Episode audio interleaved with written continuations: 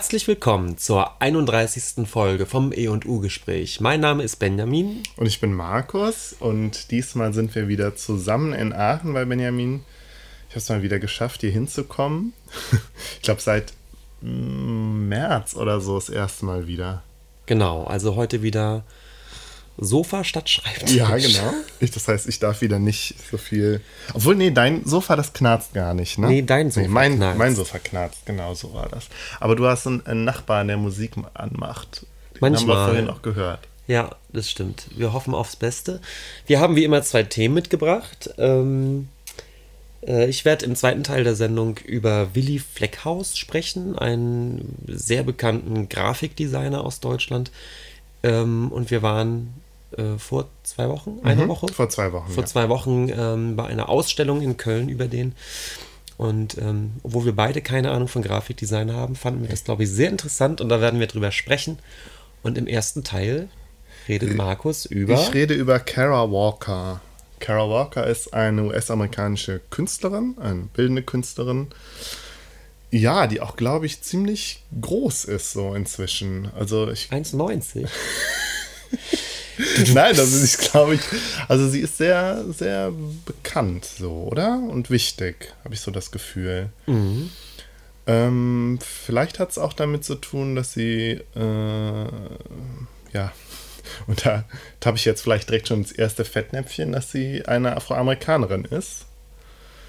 Und ja, sich in ihrer Kunst, also das mit, mit Fragen von ja, Rassismus, der Geschichte der Sklaverei auseinandersetzt und allem, was da so dranhängt.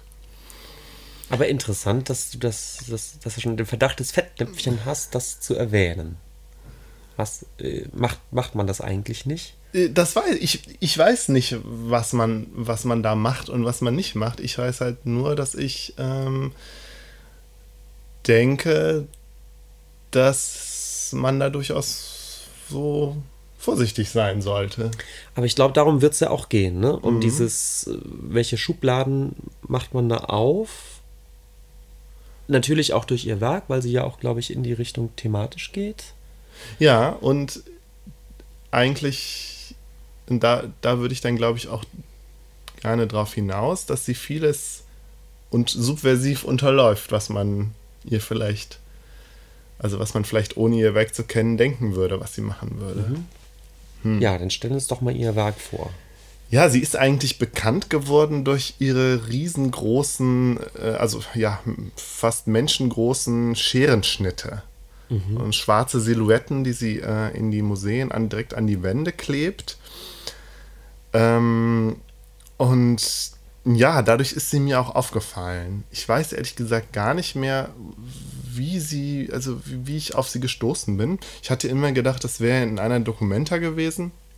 Aber ich glaube, sie hat nie an einer Dokumenta aufgest- ausgestellt. Zumindest bin ich da nie drauf, äh, habe ich da jetzt nichts gefunden. Ähm, ich, sie, sie hat auf jeden Fall Werke im Guggenheim Museum und im MoMA in New York. Und ich kann mich aber ehrlich gesagt gar nicht dran erinnern, als ich, ich war letztes Jahr da und auch in beiden Museen, aber ich kann mich nicht erinnern, da was von ihr gesehen zu haben. Aber es muss ja, es muss ja so sein. Also irgendwie, zumindest war sie mir irgendwie ein Begriff. Und vielleicht, Ich frage mich gerade nur ganz kurz, wenn die da in der Sammlung sind, du sagst, sie, sie klebt die an die Wände. Was, ist das immer so oder gibt es eben dann auch Arbeiten, die, die mobil sind, sozusagen, die dann auch mal, auch mal ins Depot Puh, können? das weiß ich gar nicht. Das weiß ich. Ich habe mich gar nicht so sehr mit, mit damit auseinandergesetzt, wie sie die Kunst äh, macht, so, ähm, sondern mich hat eher so ja, der Diskurs interessiert. Das unterscheidet Wie immer. uns, Markus. Mich Ja. interessieren die Bilder Ja, und Benjamin, dich ja auch, interessiert weil der du Diskurs. bist ja auch, du bist ja auch äh, Kunsthistoriker und ich bin naja Laie und kann dann nur mit meinem ganzen äh, ja, kulturwissenschaftlichen Diskurs. Halbwissen, was ich habe, da so dran gehen. Und das war, das war, glaube ich, auch bei Kara Walker so ein bisschen ähm, die ganze Stolperfalle. Ja, gut, aber da kommen wir zu. Ja, sie macht, äh, sie macht Scherenschnitte und die, die Scherenschnitte, äh, ja, ist ja irgendwie so eine Kunstform, die schon relativ alt ist und aber immer auch so ein, so ein bisschen so ein Nischendasein halb als ähm, auch als Kunsthandwerk äh, geführt hat. Und ähm, ich glaube, vielleicht am bekanntesten sind Scherenschnitte tatsächlich als äh, Trickfilme, als so, mhm. keine Zeichentrickfilme, aber so in der Art. Äh, da gab es ja die, die Lotte Reininger, die war, die war eine der Pioniere sozusagen der, ähm, der Scherenschnitt-Trickfilme. Ich glaube, das war auch wirklich zu. Es muss in den 30er, 40ern muss die mhm. gewirkt haben, vor allen Dingen. Und du kennst bestimmt diese Märchen-Scherenschnittfilme. Die liefen in 80ern, 90ern auf jeden Fall gerne mal mhm. sonntags so im Fernsehen und ich weiß, dass mich das damals sehr fasziniert hat. Gerade weil das so eine, ähm, so eine andere Ästhetik hatte als die Zeichentrickfilme. Ja. Und immer so etwas irgendwie realistischeres hatte. Also ich glaube, mir ist damals schon aufgefallen, dass die, ähm, ich meine, damals kannte ich ja natürlich Disney, Disney-Filme und ich glaube, diese, diese Scherenschnittfilme mm, ähm, sind mir so positiv aufgefallen, weil die so, ähm, weil die nicht dieses, dieses Gummihafte, Gummihafte hatten von den Disney-Filmen. Also ich glaube, das ist, also ich meine, das ist auch nochmal so eine andere Technik bei den Scherenschnitten. Da wird ja nicht jede einzelne Bewegung neu geschnitten, sondern die Figuren werden einfach bewegt. So ein bisschen puppenartig. Deswegen genau. hat das, das was Puppenartiges, ja. Und ich, ich weiß nicht, mich hat das fasziniert als Kind. Auch wenn ich, auch wenn mich jetzt die Märchengeschichten nicht so fasziniert haben, sondern einfach die Darstellung. Das ist interessant, dass du sagst realistischer, weil eigentlich ist es ja eher umgekehrt. Also es ist ja eigentlich eine sehr krasse Abstraktion, die eigentlich stattfindet. Du hast ja nur, du hast ja keine Binnenkonturen, du hast ja eigentlich kaum. Ja, aber die Konturen sich, die, so? kann, die, die waren, ich meine, das war ja auch, das war ja auch realistisch so, also zumindest war das nicht, nicht karikaturenhaft, so diese mhm. Märchenfilme. Mhm. Natürlich, klar, kommen dann da Feen und Elfen vor oder Zwerge oder so, aber äh, ich weiß nicht. Also irgendwas also auf jeden, auf jeden Fall eine total interessante Ästhetik, das finde ich auch. Ich finde es aber halt so eine Ästhetik, unheimlich. Die, ja, das ist interessant, ja. Nee, unheimlich fand ich das nie. Es hatte natürlich immer auch was, was Süßliches oder Kitschiges, ja, mein Lieblingswort. Hatte damit, es hat natürlich auch was damit zu tun. Aber ja, also man könnte eine ganze, ganze Sendung äh, machen über, über Scherenschnitt. Und interessanterweise waren, da gab's, war Lotte Reininger auch nicht die einzige Frau, die da, ähm, die da so äh, ja, Protagonistin war äh, des Scherenschnitts. Dann gab es auch noch einige andere. Ähm, ja, und Kara Walker macht jetzt halt vor allen Dingen diese statischen Scherenschnitte, die, äh, die aber auch von der Ästhetik ähm, ein bisschen an diese, ähm, an diese Märchen-Settings erinnern. Mhm. Ja, sie beschäftigt sich halt vor allen Dingen mit der ähm, US-amerikanischen Geschichte ähm, zur Zeit der Sklaverei und halt ja mit der Sklaverei, mit der Af afroamerikanischen Geschichte. Mhm. Und ähm, bezieht sich auch oft auf ja auch auf so, ähm, so, so diese Romane, die aus der Zeit irgendwie wie stammen, also äh, oder in der Zeit spielen, weiß ich nicht, Huckleberry Finn oder äh, Onkel Toms Hütte und ähm, das, was wir jetzt hier gerade haben, das ähm, hat wohl irgendwie auch mit, mit Gun with the Wind zu tun, also äh, vom Winde verweht. Also diese ganzen, diese ganzen Südstaaten-Geschichten. Mhm. So. Und ja, und ich habe jetzt hier mal äh, auf, dem, äh, auf dem Bildschirm so ein, ein, eines ihrer, also das, das, mit dem sie sozusagen ihr Debütwerk, ja, das hat den langen Titel Gone, a historical romance of a civil war as it occurred between the dusky thighs of one young negress and her heart. Und wir sehen, ähm, und das, das hängt im MoMA, so wie ich das verstanden habe. Und ja, wir sehen so eine Szene und man weiß auch nicht ganz genau, ist das jetzt eine Abfolge, also ist es sozusagen eine Bildergeschichte oder ist es ein Panorama? Also ist es vielleicht irgendwie beides. Also man weiß nicht, ob es nacheinander spielen soll oder gleichzeitig. Das stimmt. Ich dachte auch, ich hätte jetzt gesagt, das sind vier oder fünf Phasen einer Geschichte, einer Folge, aber es ist gar nicht ganz klar, oder? Ob die Figuren immer wieder es? Ist, also wir können ja mal beschreiben, was drauf zu sehen ist. Also links äh, sehen wir so einen so, so ein, so ein Baum und davor steht ein, ein, ein ähm, Paar, also ein Mann und eine Frau. Und die Frau hat einen großen, weiten Rock an und unter ihrem Rock äh, sind noch zwei weitere Beine zu sehen von denen man nicht genau erkennen kann, ob es menschliche Beine sind. Und die, naja, auf jeden Fall, dieses Paar küsst sich so und ähm, daneben steht ein, ähm, ja, ein Kind, so an einem, einem Ufer anscheinend. Und das hat halt so, so, so Zöpfe. Also es ist, ja, da kommt man dann direkt drauf. Sie bedient sich halt auch der, der, ähm, der äh, so klischeehafter äh, klischeehafter Bilder von Afroamerikanern. So, also das Kind hat so, so Zöpfe halt und ist nackt. Ja, so, so hochge, hochgebundene Zöpfe. Ja, ist genau. schwer zu erklären, aber es ist halt so, genau. man, man würde es eher sagen, dass es, dass es eher Richtung von, von so Af Afro-Locken geht, oder? Genau, ja, ja. Und das Kind hält eine riesige Gans oder ein Truthahn, ich, ich weiß nicht, äh, über das Wasser.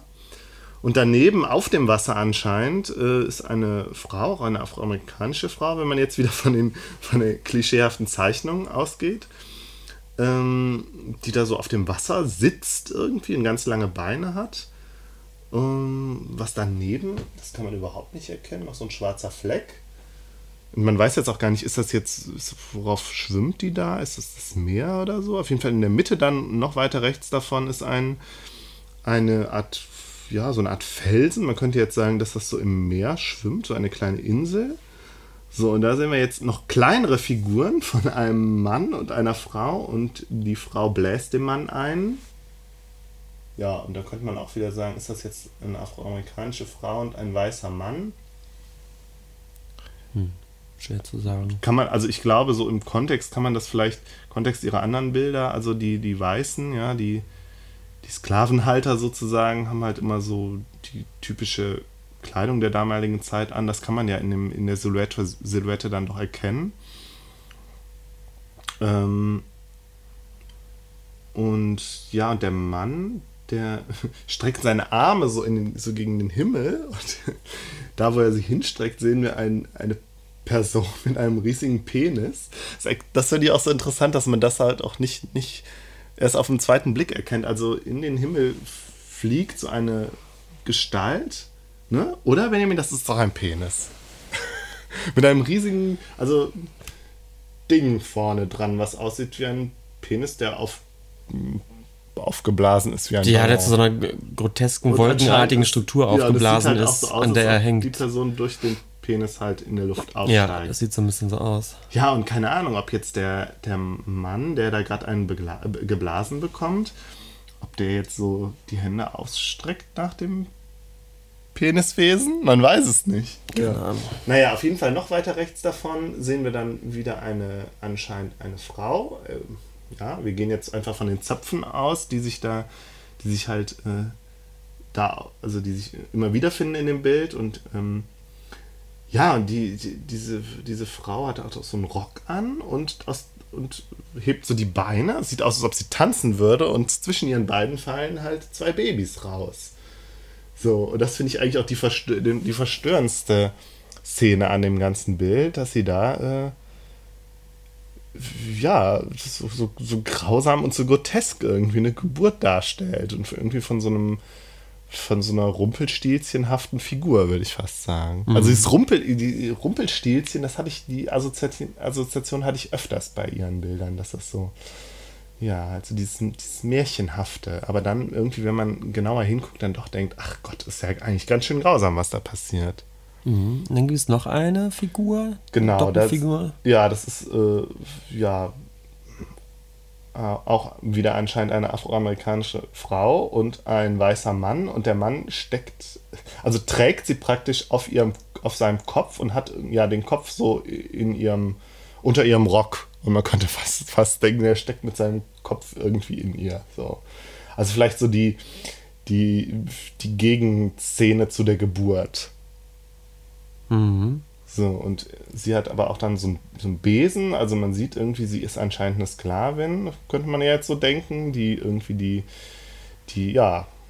Also die Assoziation ist natürlich direkt, ja, das ist halt der, der, der weiße Sklavenhalter, der sie halt äh, vergewaltigt oder zumindest irgendwie, ja, penetriert mit ihrem Kopf. Mit seinem Kopf. Mit, ja. mit seinem Kopf, ja, ja. Also die, Assozi die Assoziationen sind irgendwie da. Also man, man denkt irgendwie, ja, das mag, das mag darauf anspielen, auf, auf äh, die Situation der, der, äh, der, der afroamerikanischen Sklaven und vor allen Dingen halt auch der Frauen so. Aber es ist, es ist halt letztlich, es ist nicht klar deutbar. Überhaupt so. nicht. Und das finde ich, das finde ich so interessant. Und ich finde es gerade deswegen auch interessant, weil, mh, weil es so karikaturenhaft ist.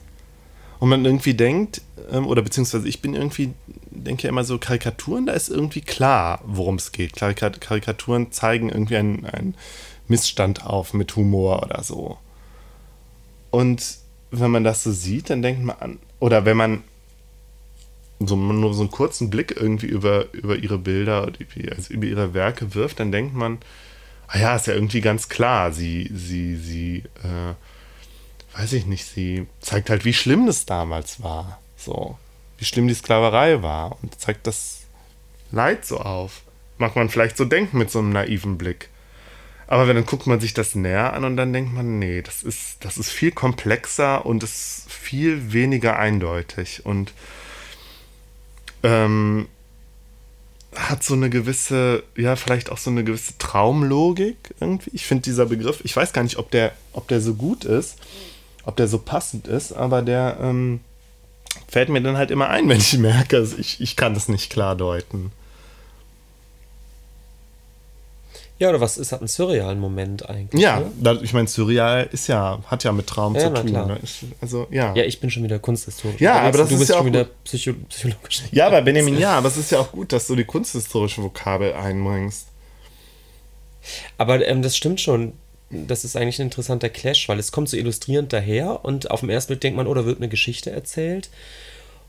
Und eigentlich schon beim zweiten Blick, wie wir schon gesagt haben, eigentlich ist es gar nicht klar, ob überhaupt linear eine Geschichte erzählt hat oder ob das, wie du schon sagst, eine Art Panorama ist, und eine Gleichzeitigkeit von verschiedenen Szenen, von der man gar nicht weiß, ob die überhaupt zusammenhängen. Und was genau in diesen Szenen eigentlich abgeht, ist eigentlich auch höchst unklar. Also, äh, klar, wir haben diese Kussszene am Anfang und man sieht schon bei dem einen oder anderen, was, was die machen, aber so richtig, was das bedeutet, weiß man irgendwie immer noch nicht. oder? Gut, ich meine, das hat ja anscheinend einen Bezug auf Gone with the Wind, also den Roman und auch den Film kenne ich nicht. Ne? Kann sein, dass es da Bezüge gibt, äh, die man dann sozusagen da reinlesen könnte, aber ähm, tja. Ja, wie machen wir weiter? Also, Hm, wie machen wir weiter? ich habe das Ja. interessante Gefühl, dass man eigentlich mit dem, mit dem Bild gar nicht so viel weiterkommt. Also Mhm. entweder müsste man jetzt genauer schauen in, in, die, in die Handlung von Gone with the Wind, ob, ob sie da Bezug auf Figuren oder irgendwelche Figurenkonstellationen nimmt, wo, wo klar wird, wo es plötzlich klarer wird. Weil der Witz ist, das ist ja eben dieses, dieses surreale Moment, man kommt jetzt eigentlich nicht näher, indem man noch länger auf diese Figuren guckt und überlegt, oder? Wie würdest du das Mhm, Äh, sehen? nee, da würde ich auch, also ich, das, das Bild dachte ich jetzt auch erstmal überhaupt so als, als Beispiel und einen Eindruck von dem, was sie überhaupt macht, damit, Ja. damit man versteht, worüber wir reden. Ähm, Gibt es denn Bilder, die klarer sind oder ist das alles immer so? das ist, ist es das so? ist schon repräsentativ, habe ich das Gefühl. okay. Ich weiß nicht, ich habe mir, ähm, den kann man auch im Netz finden, einen Kurz, also sie hat auch Filme gemacht, so Kurzfilme. Habe ich mir einen Film mal so ein bisschen angeguckt. Ähm, müsste ich jetzt auch noch mal rausfinden, in welch, ich glaube, der war, ist Teil einer Installa Installation. Und der beginnt halt, ähm, also es ist halt auch dann, sie arbeitet ja nicht nur mit, ähm, macht ja nicht nur äh, diese Scherenschnitte, sondern die macht auch so Sch- Schattenspiel. So. Äh, Und äh, die, in diesem Film, mh, der beginnt halt so damit, dass irgendwie so ein Schiff, also anscheinend ein Schiff, das die Sklaven äh, von Afrika nach Amerika transportiert, äh, ähm, und dann, dann wird halt irgendwie gezeigt, und das, das, das fand ich so krass. Dann ist dann, äh, ähm, ist dann in einer, also einer im nächsten Bild, ist dann, wird dann so, ist dann so ein Schrift, also wie das bei so ähm, Stummfilmen eingeblendet wird, steht dann so irgendwie Authentic Black African Negroes, One Fake and a Wannabe. Mhm. Und dann im nächsten Bild sieht man, äh, also die Silhouetten von Personen und da drauf steht dann mit weißer Schrift irgendwie Black oder Negro oder so, oder aber halt auch Fake und Wannabe.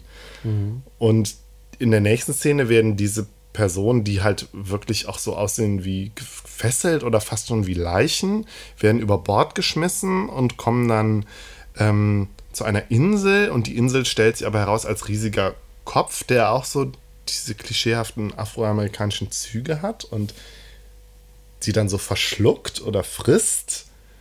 Und dann sieht man in der nächsten Szene, wie die mh, mm, gefesselten Personen dann den Schlund runterrutschen. Und dann konzentriert sich die Geschichte nur noch auf eine Person, einen Mann anscheinend, der dann irgendwie erwacht und man weiß dann nicht mehr, spielt es ab jetzt immer in dieser, in diesem Bauch oder so. Ne? Da wieder Traumlogik. Und ähm, dann geht es irgendwie weiter, ähm, dass diese Person dann, also dieser Mann dann, der ja anscheinend dann der Sklave sein soll oder so, auf einer Baumwollplantage landet und in der, da fliegen so ja, so Wesen durch die Gegend, die aus, die so Köpfe haben wie diese Baumwoll-Dinger. Und dann gibt es auch eine seltsame Sexszene mit einem rumpelstilzchenhaften anscheinenden Sklavenhalter und äh, dann wird der, wird der Mann schwanger und gebiert ein Wesen, was aus, auch irgendwie aussieht wie so eine Baumwollpflanze. Okay. Und ich habe den Anfang nicht ganz gekriegt. Das war auch von Kara Walker? Ja, das ist auch von Kara Walker. Kara Walker. Okay. Tja.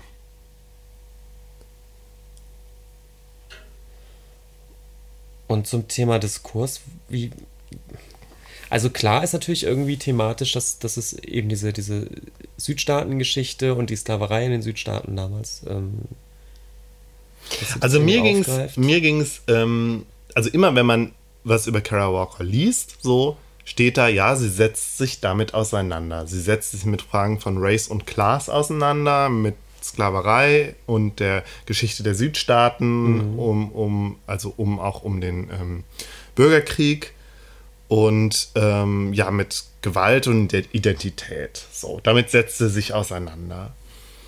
Und ähm, ohne die Bilder jetzt mich näher mit den Bildern auseinandergesetzt zu haben, hatte ich direkt so Ideen im Kopf, ähm,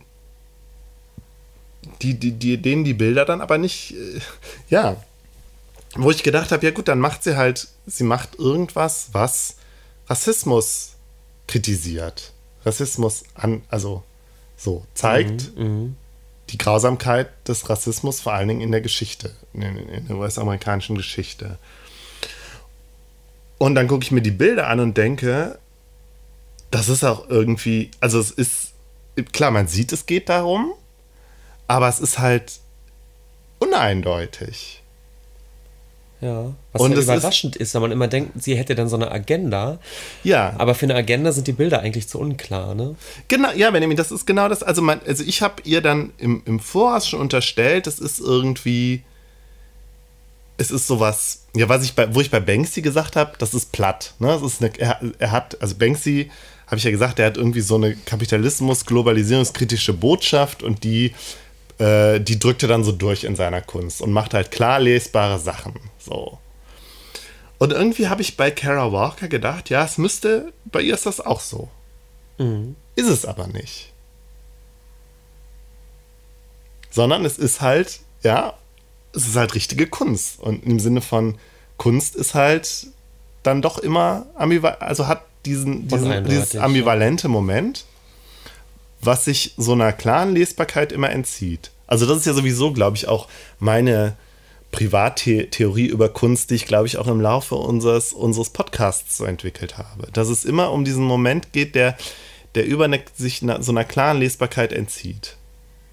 Ja, also, dass ich glaube, da bist du in guter Gesellschaft. Ja, also ich glaube, es ist letztlich ja kein, es ist eine banale Erkenntnis so, aber ich glaube, die, also die habe ich für mich halt. Aber man kann es ja genau in dem Beispiel eigentlich auch mal durchhecheln. Was wäre denn, wenn es eine ganz klare, lineare Erzählung wäre, also eine Art Illustration, wo man sieht, oh, guck mal, da, da wird die Sklavin, was weiß ich, von dem, von dem Hausherrn vergewaltigt und, und kriegt dann Kinder, Kinder hinter der Hütte, die sie dann töten muss oder sonst was. Angenommen, es wäre so eine Geschichte. Hm, wird es denn im ja. Museum hängen oder wäre es denn einfach eine Bildergeschichte, die eher illustrativ irgendwo in einem Buch erscheinen müsste, weißt du? Also ich glaube, ja. das wäre dann schon problematisch. ja, natürlich, es wäre halt Problem. Also als dann, dann würdest du ja, ich meine, ich kenne kenn das Buch Onkel Toms Hütte, kenne ich nicht. Aber ich weiß, es ist halt ein Roman, ich glaube auch von einer Weißen geschrieben, die halt in, in ihrem Roman den, den Rassismus und die Sklaverei halt anklagt. Und äh, so wie ich das verstanden habe, auch äh, ja, auch die, die Weißen ja auch die, die, die Sklavenhaltergesellschaft auch teilweise angerührt hat und dann so appelliert hat, ja, ihr könnt das doch nicht machen mit der Sklaverei, weißt du? Also ein, also ein ähm, Appell auch so an die Gemüter, ja?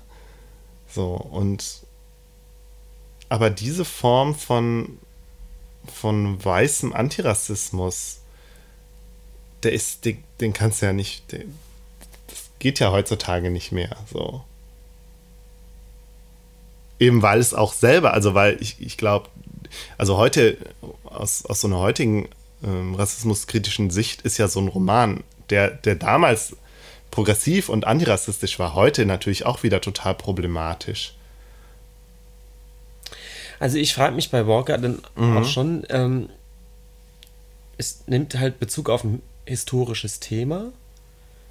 Auf ein historisches Thema, ja, aber auch auf die nicht unbedingt hier auf eine historische Wirklichkeit, sondern auf, eine, auf, auf den Diskurs wiederum. Also wie wurde damals äh, das Thema dargestellt und verhandelt? Und sozusagen, es findet ja auch ein Rückgriff wiederum auf die Bilder und auf die Geschichten statt. Und da dann natürlich ganz stark auf so einen Diskurs, der von den weißen Sklavenhaltern geprägt wurde. Nämlich die klischeehaften Stereotype der Darstellung der Afroamerikaner. Und ähm, ja, wo natürlich der Rassismus, einerseits der Rassismus rausspricht, aber andererseits dann vielleicht auch so ein antirassistischer Diskurs. Ich merke gerade, ja, dass. Äh, vielleicht, ja, vielleicht versuchen wir es nochmal. Also, also ich frage mich zum Beispiel, mhm. dieser, dieser Stil, den sie da nutzt, äh, sind eben Scherenschnitte, die man eher so aus illustrativen Sachen kennt. Ja. Ist das, ist das vielleicht auch bewusst verharmlosend, um, um zu sagen, dieser, dieser Blick auf diese Geschichten ist irgendwie ein falscher? Also dadurch, dass es bewusst so ein bisschen so kindergeschichtenmäßig ja. rüberkommt und letztendlich geht es Ja, aber um das finde ich ja ist ja auch gerade schon so, dass das das Entlarvende vielleicht auch, dass es so ein ähm, einen weißen ja weißen Blick sozusagen entlarvt, den aber woraus besteht denn jetzt unser weißer Blick? Ja, dass wir halt ähm, die Thematisierung von Rassismus halt auch als ähm, als sowas ähm, verinnerlicht haben, das mit so mit, mit, mit Mitleid zu tun hat.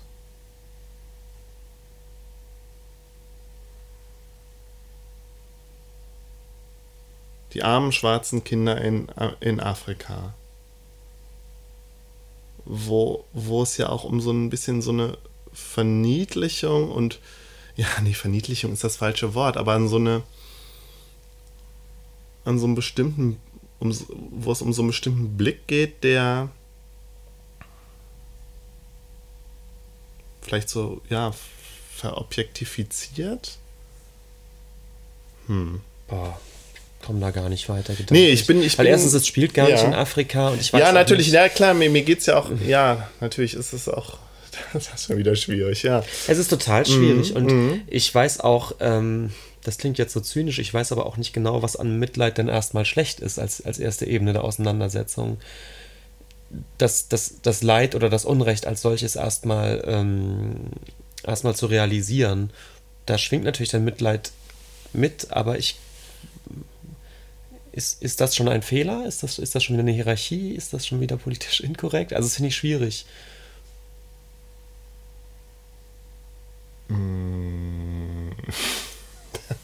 Das war jetzt polemisch.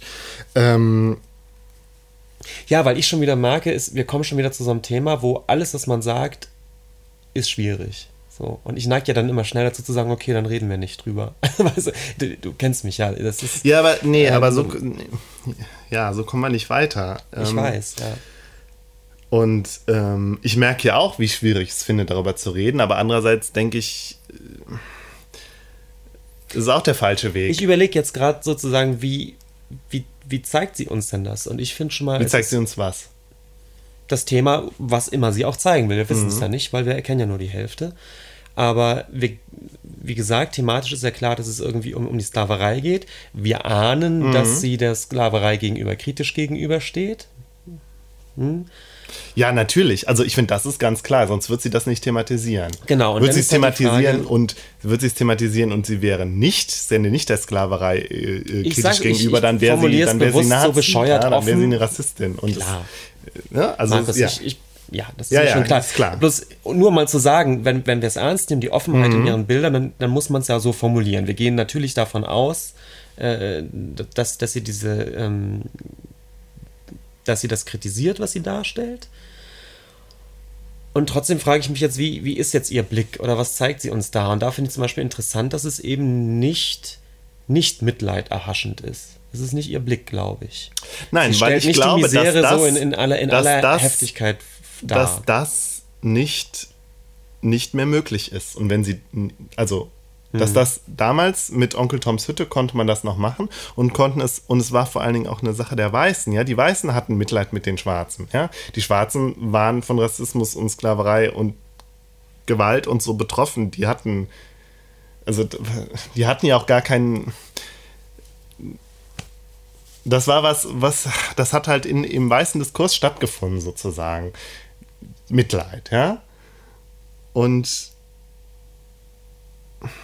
hat aber den Diskurs geprägt, so diesen, dieser Blick. So, und jetzt sie als Afroamerikanerin setzt sich damit natürlich auseinander, mit, mit den verschiedenen Zugängen sozusagen, die den Blick geprägt ja. haben auf die Zeit. Also ich müsste jetzt doch mal was Kritisches ja. sagen. Ja, da Benjamin sagt was Kritisches. Ich habe so ein bisschen das Gefühl, mhm. dass die Misere ist, sie, sie kann nicht stringent, illustrativ einfach das, das Leiden der Sklaven damals darstellen. Das wäre zu. Das wäre keine flach. Kunst. Das, das wäre wär keine Kunst, sondern keine das Kunst. Und wie du gerade sagst, eigentlich, ja. eigentlich ist, ist der Blick so auch schon zu, überholt. Oder das ist einfach. Ja, und es ist auch rassistisch. Das würde heute als rassistisch angesehen werden. Wenn heute sich jemand hinstellt, da muss man wieder gucken, wenn es jetzt ein Weißer wäre, wenn es äh, jetzt ein weißer Mann oder eine weiße Frau wäre, dann würde man. Ich weiß nicht, ob das rassistisch wäre. Nee, sehr wahrscheinlich, wenn es als. Also vor einigen Jahren gab es doch 12 Years a Slave, was genau das gemacht hat, eine stringente Geschichte erzählt eines Schwarzen, der in die Sklaverei fällt. Dieser ganze Film ähm, suhlt sich in dieser Ungerechtigkeit, der wir beiwohnen und man kriegt, man kriegt wirklich Wut im Bauch, weil man dieser Ungerechtigkeit zugucken mhm. muss. Das funktioniert schon immer noch. Und ist in Amerika wirklich, hat für große Diskussionen gefolgt und ist also fast abgefeiert worden, dass da ein Film diese, diese Ungerechtigkeit als solches einfach mal komplett zeigt. So. Und mhm. das war kein, das war doch keine rassistische Sichtweise, ganz im Gegenteil. Ich glaub, nee, das, du hast äh, recht, ich glaube, es ist. Aber nur um das zu Ende ja. zu führen, was ich bei ihr so ein bisschen schwierig finde, sie, genau, um diesem Illustrativen oder zu, zu Linearen zu entkommen, ähm, hat sie eben diesen surrealen Twist drin. Ja. Der aber plötzlich sozusagen die, die Geschichte, die sie uns da erzählen will, so verunklärt, dass ich schon wieder nicht weiß, was wir jetzt damit anfangen, weißt du? Als Kunstwerk funktioniert das ganz gut, aber als Statement zum Rassismus finde ich es total schwierig, was rauszuziehen jetzt. Ja, aber das ist ja genau mein Problem, dass ich ja gedacht habe, bevor ich, also ich hatte mich, also ich habe mich jetzt erst näher mit ihrer Kunst beschäftigt und wirklich mal genau hingeguckt, was sie da macht. So. Und im Voraus hatte ich aber so die, die unausgesprochene Hypothese, okay, das muss ja klar als Statement gegen Rassismus und vielleicht auch als Anklage gegen den heutigen Rassismus in den USA klar lesbar sein. Aber diese klare Lesbarkeit, und darauf können wir uns einigen, ist nicht gegeben. Und ich glaube aber, also worauf ich hinaus will, ist, dass mein Vorurteil zu problematisieren. Weil ich ihr unterst im Voraus unterstelle, es ist ein klar lesbares Statement. Vielleicht auch, weil ich das letztlich rassistische Vorurteil habe, ja, als afroamerikanische Künstlerin, natürlich macht sie dann, äh, macht sie dann politische Statements. Und Nun ich gut, habe und, gut. und jetzt, sie macht aber richtige Kunst. Ja. Aber sie thematisiert in der Kunst ja eben auch die Sklavenhaltung. Also es ist ja nicht so. dass Natürlich, es ist ein äh, Thema Sie macht abstrakte Kunst und man, man wird ihr jetzt äh, unterstellen, na, als Schwarze wird es ja sicherlich wird es um Rassismus gehen. Das, das wäre rassistisch. Das wäre Genau, und das ist auch, das, Aber ich meine, immerhin, das, sie, äh, illust- eines, sie eines geht der ja schon in die Richtung. biografischen Sachen, die ich in der Wikipedia gelesen habe, dass sie als, als sie angefangen hat mit der Kunst, auch im, im, im, im, im Studium und so, also im Kunststudium, hat sie sich am Anfang geweigert, sich damit auseinanderzusetzen, weil sie gesagt hat, nö, das wäre ja offensichtlich, sich damit auseinanderzusetzen. Also Race zu thematisieren. Ja, die Frage ist dann eigentlich immer noch, was thematisiert sie? Vielleicht thematisiert sie das, das Storytelling über die Zeit, über diese Zeit. Vielleicht, Ich- ist, vielleicht ist sie auf Ich glaub, das Sonderebene unterwegs. Ja, wie meinst du das genau? Weil das ist vielleicht das, dass sie sich anschaut, wie, wie, wie sind Geschichten über Sklaverei bis jetzt erzählt worden? Also von wem Ja. und auf welche Art und Weise? Ja, der Und Diskurs oder die Narrative. Da sind wir beim So, Diskurs, ja. Ähm, plus, dass sie das eben auch auf so einer Bildebene tut, Genau, sie vielleicht ja. bestimmte Bild Genau, dass sie sich mit oder eben tatsächlich Ja, Illustrationen genau, thematisiert. damit auseinandersetzt. Nun haben wir, glaube ich, beide das Problem, dass ich nicht genau weiß, wie, Wir kennen die Bezüge nicht. Wir kennen die Bezüge hat, nicht, ja. das ist es. Und das fängt ja schon an mit tatsächlich vom Winde verweht. Vielleicht, Mhm. ähm, vielleicht dreht sie ja Szenen aus, aus diesen Filmen dann schon. Ja, aber selbst da ist es, glaub, äh, so glaube ich, ähm, lässt es sich nicht darauf reduzieren, dass sie einfach so, so ein, ein Sampling betreibt und Bilder Nee, zusammenstellt, sondern, so, sondern es ist immer noch ein bisschen mehr oder ein bisschen was darüber hinaus. So diese surreale Traumlogik, die sie hat. Und, oder vielleicht auch, ich meine, über dieses Bild hat sie jetzt auch gesagt, dass das so, dass biografische Aspekte da eine Rolle spielen oder so. Also das ist dann die Ebene, die dann auch immer noch dazu kommt. Mhm.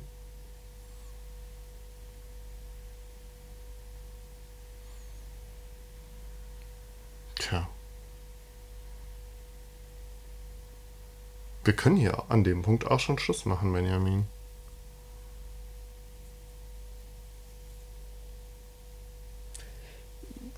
Weiß ich nicht, ja. Oder fällt dir noch was Vielleicht. ein? Nee, ich fand es bloß auch gerade interessant, dass sie gesagt als sie angefangen hat, Kunst zu studieren, hat sie sich zuerst geweigert.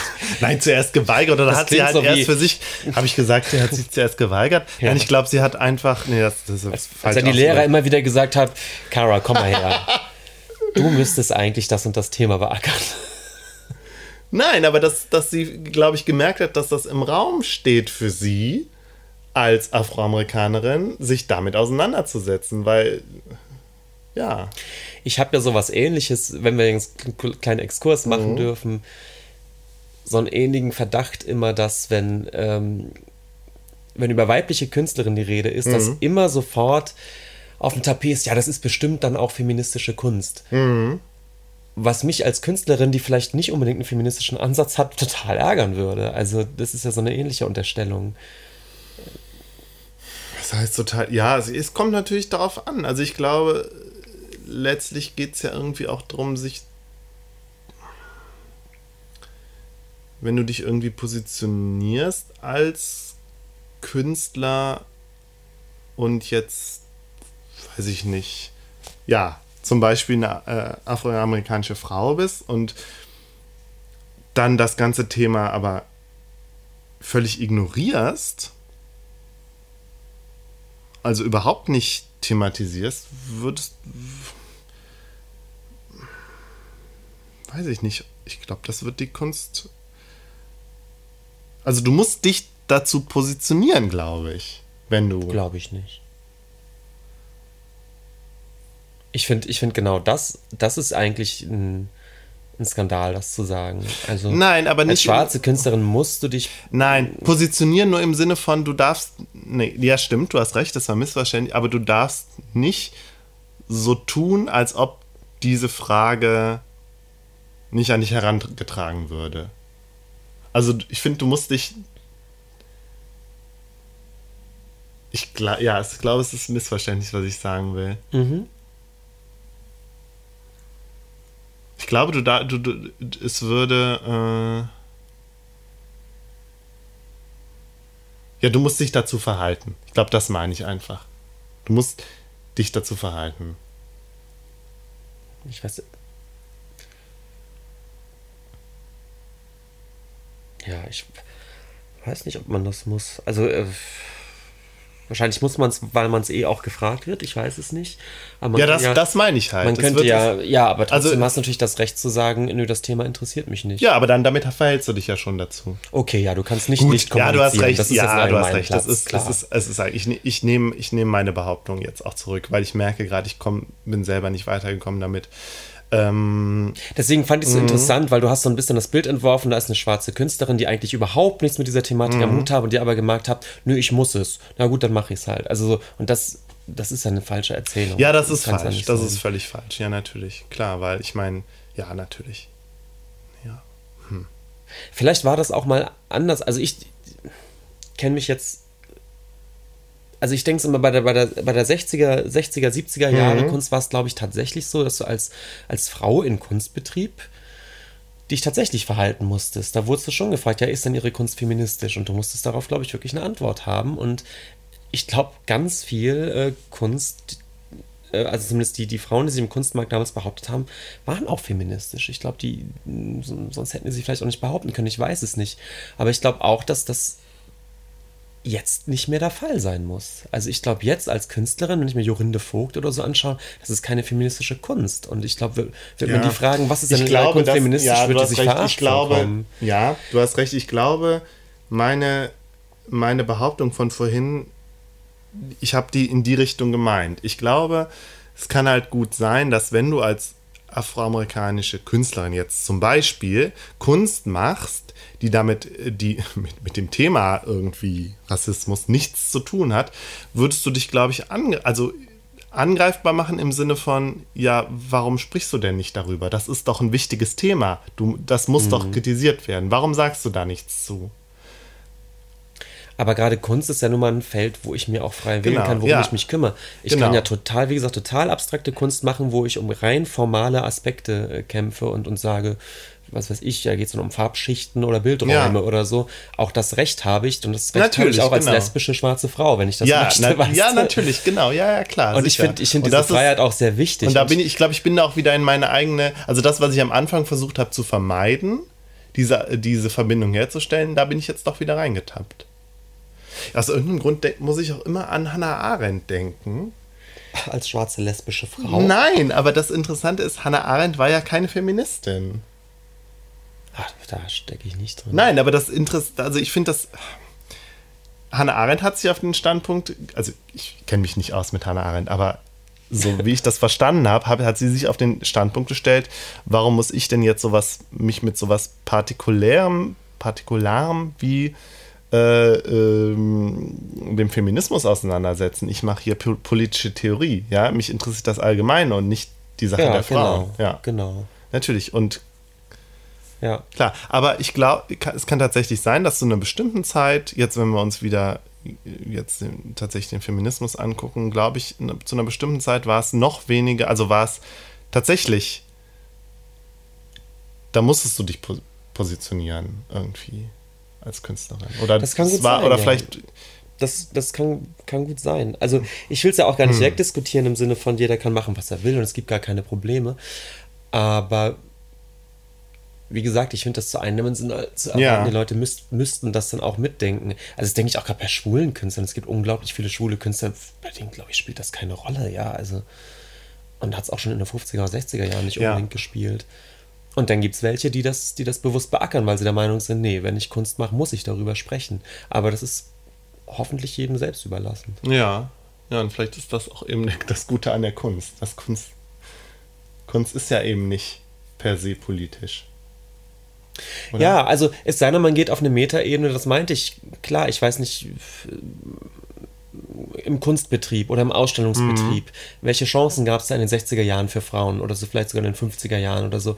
Also das ist dann vielleicht nochmal eine ganz andere Geschichte. Vielleicht mhm. musstest du als Frau auch sehr bewusst dir deines, deiner Sexualität klar sein, weil du eben in ein, vielleicht in ein, in ein Kunstbetrieb, weißt du, in ein Ausstellungssystem reingeworfen wirst, wo, wo diese Fragen plötzlich doch eine Rolle spielen. Ja. Äh, aber eben egal, was für Bilder ich male. Ja. Das, das spielt sich dann eher auf einer, Ebene, einer anderen Ebene ab. Ne? Mhm. Ne?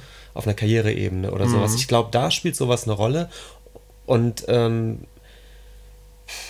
da hat sich, glaube ich, die letzten 20 Jahre total viel getan, aber ich glaube, mhm. auf dieser Ausstellungs- und Karriereebene ist die Gleichberechtigung zwischen Männern und Frauen bestimmt auch immer noch gar nicht ganz. Ja, mit, ganz mit Sicherheit, da. mit Sicherheit. Aber eben, das ist eine andere, eine andere Thematik. Mhm. Immerhin ähm, haben wir hier eine Künstlerin, die sich, die sich also fast klassisch mit diesem Rassismus in der Sklavenzeit auseinandersetzt. Das ist natürlich eine andere. Man könnte natürlich auch ganz ketzerisch sagen, ja, vielleicht ist sie, vielleicht haben ihre Themen und vielleicht aber auch die Form, ja, also ihre Mittel sozusagen ähm, das, dazu beigetragen, dass sie so berühmt geworden ist. So, dass sie sich halt als, sie ist, glaube ich, ja schon mit die bekannteste afroamerikanische Künstlerin. So würde ich mal sagen, oder? Das also bildende Künstlerin. Ja, das ist gut möglich. Und ja, vielleicht hat das so auch, wenn man sich den Kunstmarkt anguckt oder so, oder eben, vielleicht hat es eine Rolle gespielt, dass sie dann, dass sie sich damit auseinandersetzt. Als, und als die große Stimme, rassismuskritische Stimme in der bildenden Kunst halt gilt. Hm. Also jetzt als Fremdzuschreibung, ja, hm. dass die, hm. weiß ich nicht, in der Presse als das gilt und sich damit aber natürlich auch auseinandersetzen muss, wenn man so eine, wenn man so eine Position zugeschrieben bekommt. Mhm. Hm. Ja, Benjamin, ich glaube, wir sind durch mit dem Thema. Also, ich bin, ich bleibe dabei, dass, dass äh, ich, ich ein bisschen ratlos und sprachlos bin. Also, dass ich, dass wir hier sehr schnell irgendwie an unsere an unsere also wir sind an die Grenzen des Sagbaren gegangen. ja, genau. Kara Walker geht an die Grenze des Sagbaren. Ja, Nein, aber dass ich hier, dass ich merke, wie schwierig es ist, darüber zu Ich finde es aber schön, jetzt haben wir wirklich so einen Zirkel geschlossen, weil das mhm. ging uns ja eigentlich von Anfang an so bei der Betrachtung des Bildes, dass sie, ähm, wie gesagt, die Bilder selbst ja auch, auch wirklich unklar sind. Ja. Und, dass man schon mal der Bildbeschreibung merkt, ah, mir ist gar nicht ganz klar, was ich da gerade sehe. Mhm. Also äh, ist interessant, ja. Hm. Ja. Gut. Ja, ja. Benjamin, was ist dein Thema? Mein Thema ist im Gegensatz zu deinem geradezu handfest greifbar. Ja, das stimmt. ja, es geht nämlich gar nicht um freie Kunst, sondern eben Angewandte um, um Kunst. angewandten Künstler. Wir waren im Museum für angewandte Kunst in Köln vor zwei Wochen und haben uns die Ausstellung angeschaut. Willi Fleckhaus, Design Revolte Regenbogen. Genau. Und das ein Bild von einem Regenbogenbild habe ich ja auch schon getwittert, als wir da waren. Genau, das war der Hint. Ja, genau, das war der Hint. Aber ich glaube, es ist, ich weiß gar nicht, ob da einer drauf gekommen ist. Aber es war auch schwierig, muss man dazu sagen. Genau. Und Willy Fleckhaus war ein, ein Grafikdesigner. Ähm, ist 1925 in Velbert geboren, also hier in NRW. Mhm. Und 1983 in seinem Landhaus in der Toskana gestorben. Mhm. Und gilt in der, ähm, in der Zeit der 60er, 70er Jahre als einer der, ähm, glaube ich, einflussreichsten und erfolgreichsten ähm, Grafikdesigner äh, Deutschlands. Mhm. Ähm, Vor der Ausstellung war mir der Name nie ein Begriff, aber seine Arbeit, seine Arbeiten waren ganz, also waren mir durchaus bewusst so. Genau, ja. ich, ich werde ganz kurz die Biografie ja, vorstellen mal. und dann auch schon darauf eingehen, auf, ja. wofür man ihn vielleicht kennen könnte.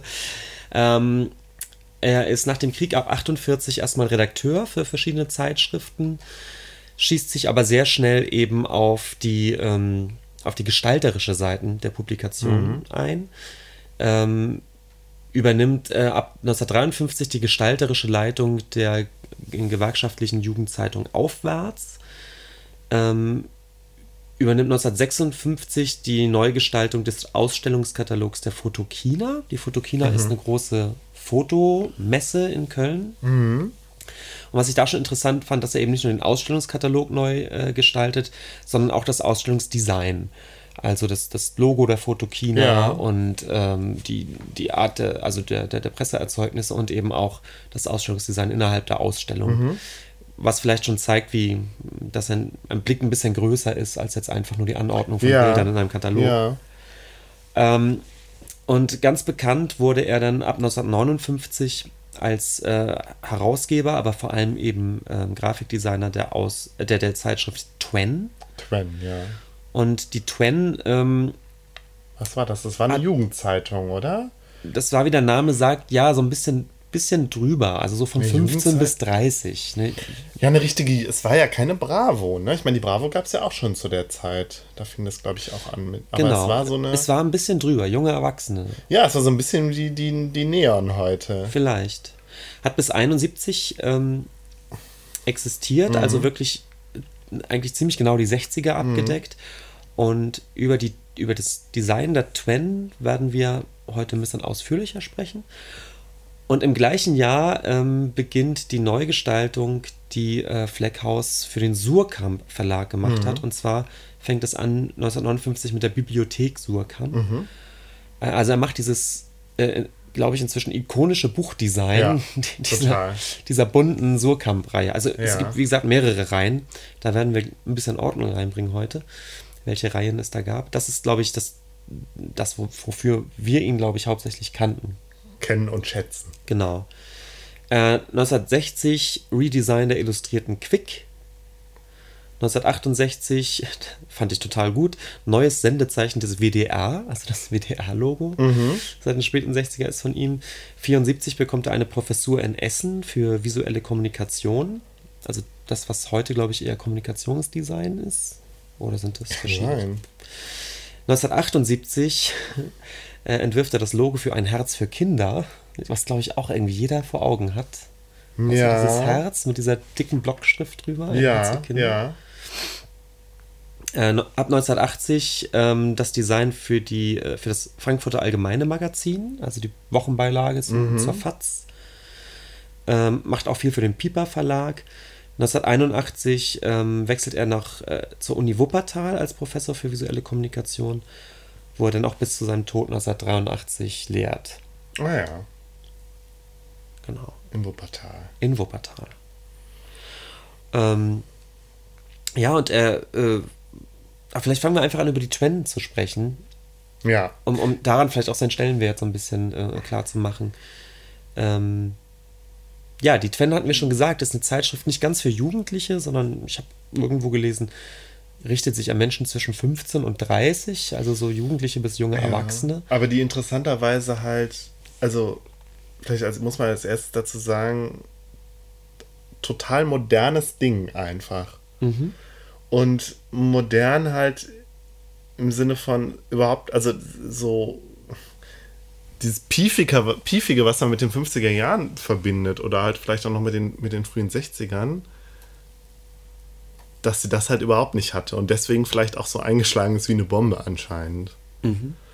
Und ähm, ja, auch irgendwie so, ich meine, ich habe die nie gelesen, ja, und die war mir auch bis, bis zu der Ausstellung war mir die nur ganz vagen Begriff. Also ich hatte da schon mal von gehört, aber ähm,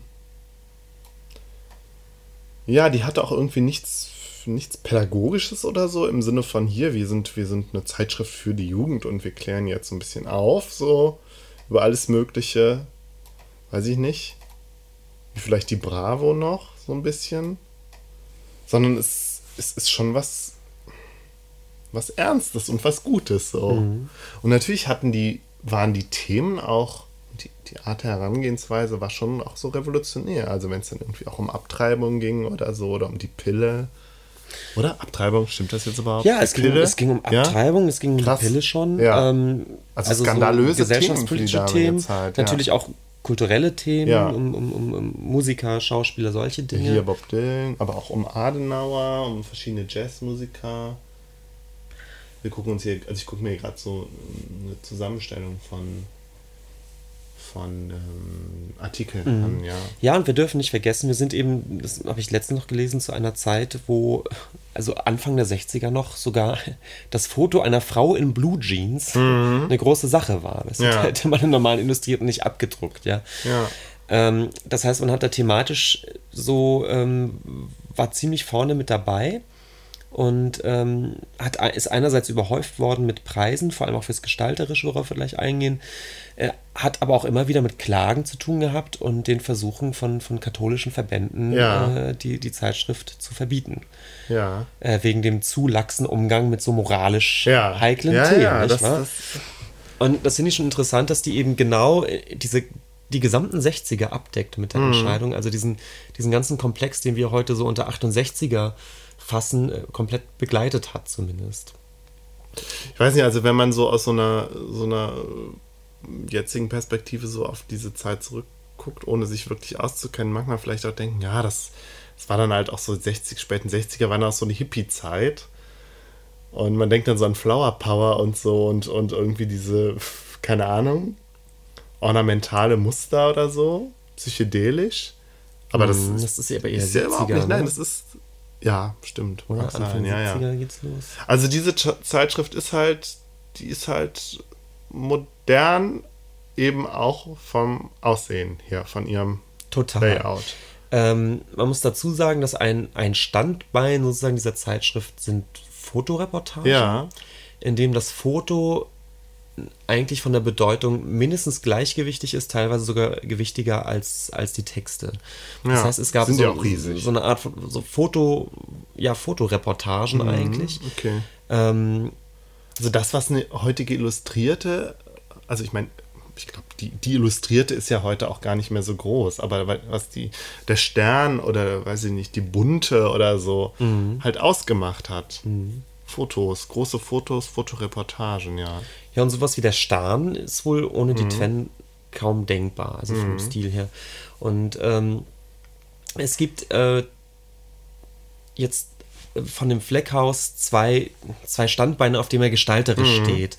Und ähm, man möge mir so Ungenauigkeiten verzeihen. Ich habe mich Wir da sind ja beides keine Designer. frisch reingelesen durch Ja, die Ausstellung. Wir wissen das auch alles nicht so genau. Aber das eine ist eben, dass er einerseits eine äh, sehr klare Aufteilung äh, liebt und das ist wohl etwas, was äh, bekannt ist als, als die Schweizer Schule der, der Ja. Grafik, die eben immer auf ein klares Raster besteht. Ja. Also das Bild ist mit einem imaginären Raster hinterlegt und äh, innerhalb dieses Raster bewegen sich nun die verschiedenen Bild- und Textelemente mit großen Weißräumen. Das heißt, die, ähm, die Schrift ist nicht zu dicht gesetzt und, und füllt nicht die ganze Seite auf, sondern es gibt links und rechts, es gibt immer, immer so, eben Weißräume, Rahmen, die das Ganze recht locker und, und klar erscheinen lassen.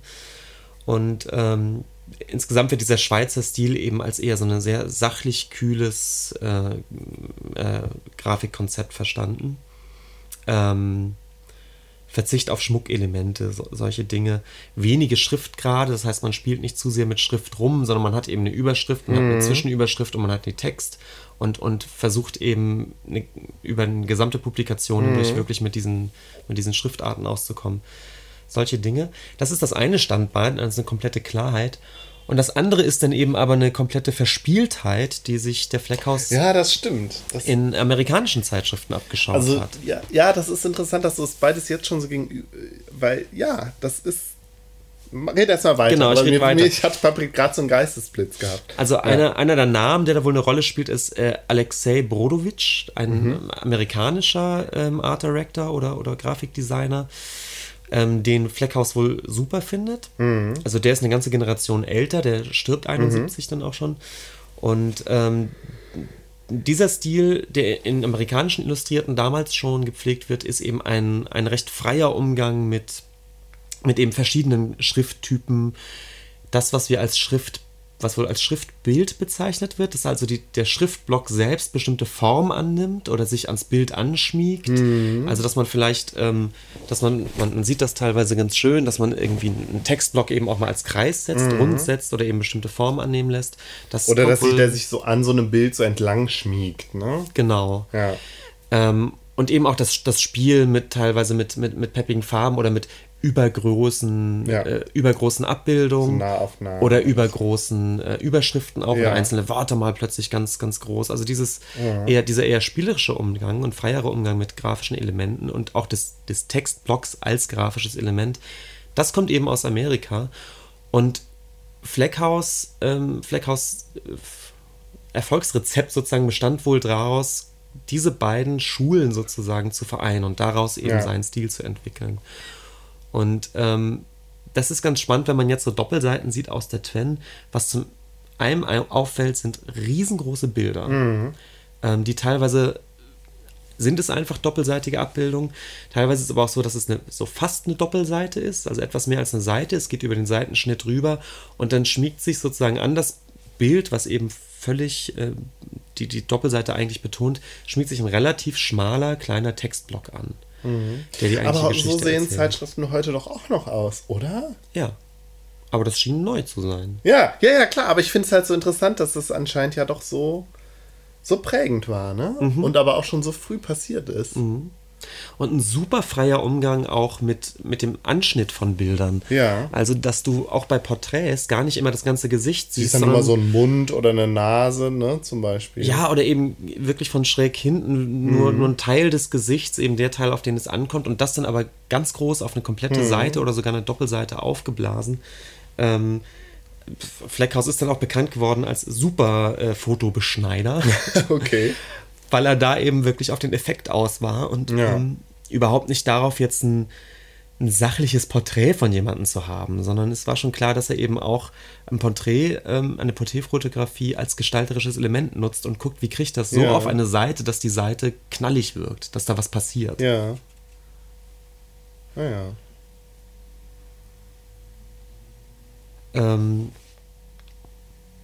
Ja, ich, ich fände es interessant zu, zu wissen, wie das damals, also wie diese Zeitschrift damals so gewirkt hat. Also wenn man die in der Hand hatte, wie, also, wie das einem vorkam. Ob das wirklich so revolutionär einem vorkam damals. Ja, Weiß ich es nicht. ist für uns heute schwer vorstellbar, Ja. aber ich finde, was man, was man auch in der Ausstellung gemerkt hat, wenn man, wenn man diese Seiten sieht, man sieht, dass die super bewusst gestaltet sind. Mhm. So, und was du auch meinst, die wirken eigentlich immer noch von der Seitenaufteilung her so total modern. Mhm. Du hast selten das Gefühl, dass du gerade in so eine muffige 60er-Jahre-Zeitschrift blickt, die einen total weit weg erscheint, sondern wie du schon sagst, es ist Ich, eigentlich. ja, obwohl ich weiß ja gar nicht, wie andere Zeitschriften sein. zu der Zeit aussahen. Also, keine Ahnung. Und was, äh, was interessant ist, dass er eben das Fleckhaus eigentlich als Person gehandelt wird als, als erster äh, Art Director sozusagen. Also diese Bezeichnung gab es in Deutschland gar nicht. Sondern ähm, das Grafikdesign war natürlich eine Sache, die gemacht werden musste für Zeitschriften. Aber der Stellenwert eines Art Directors, der eben nicht einfach nur die Bilder auswählt, so eine Bildredaktion macht, und dann einigermaßen guckt, dass es auf die Seite passt sozusagen, sondern als jemand, der ein gestalterisches Konzept für eine gesamte Zeitschrift total stringent entwirft und Seite für Seite durchspielt. Mm, Das ist wohl relativ neu oder zumindest in der Wichtigkeit oder in der Stringenz, wie er das durchspielt, ähm, ist es ist es wohl relativ neu. Und auch, dass eben der Art Director fast gleichbedeutend als, als Counterpart zum, zum Chefredakteur dazu steht. Also du hast einen Chefredakteur fürs Inhaltliche und hast einen Art Director fürs gesamte ähm, Grafikdesign. Das ist relativ neu. Ah ja.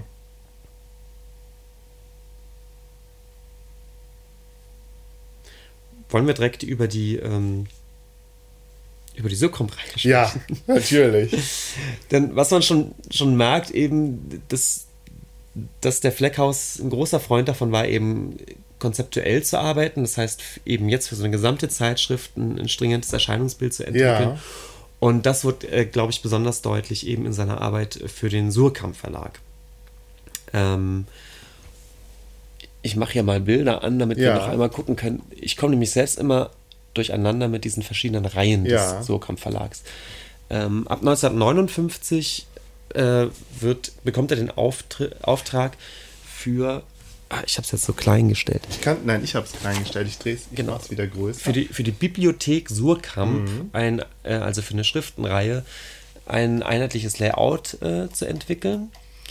Und die Bibliothek Surkamp, die als Reihe 51 das erste Mal erscheint, ähm, äh, da erscheinen eben, sagt der Verlag selbst, alle bedeutenden Autoren des 20. Jahrhunderts.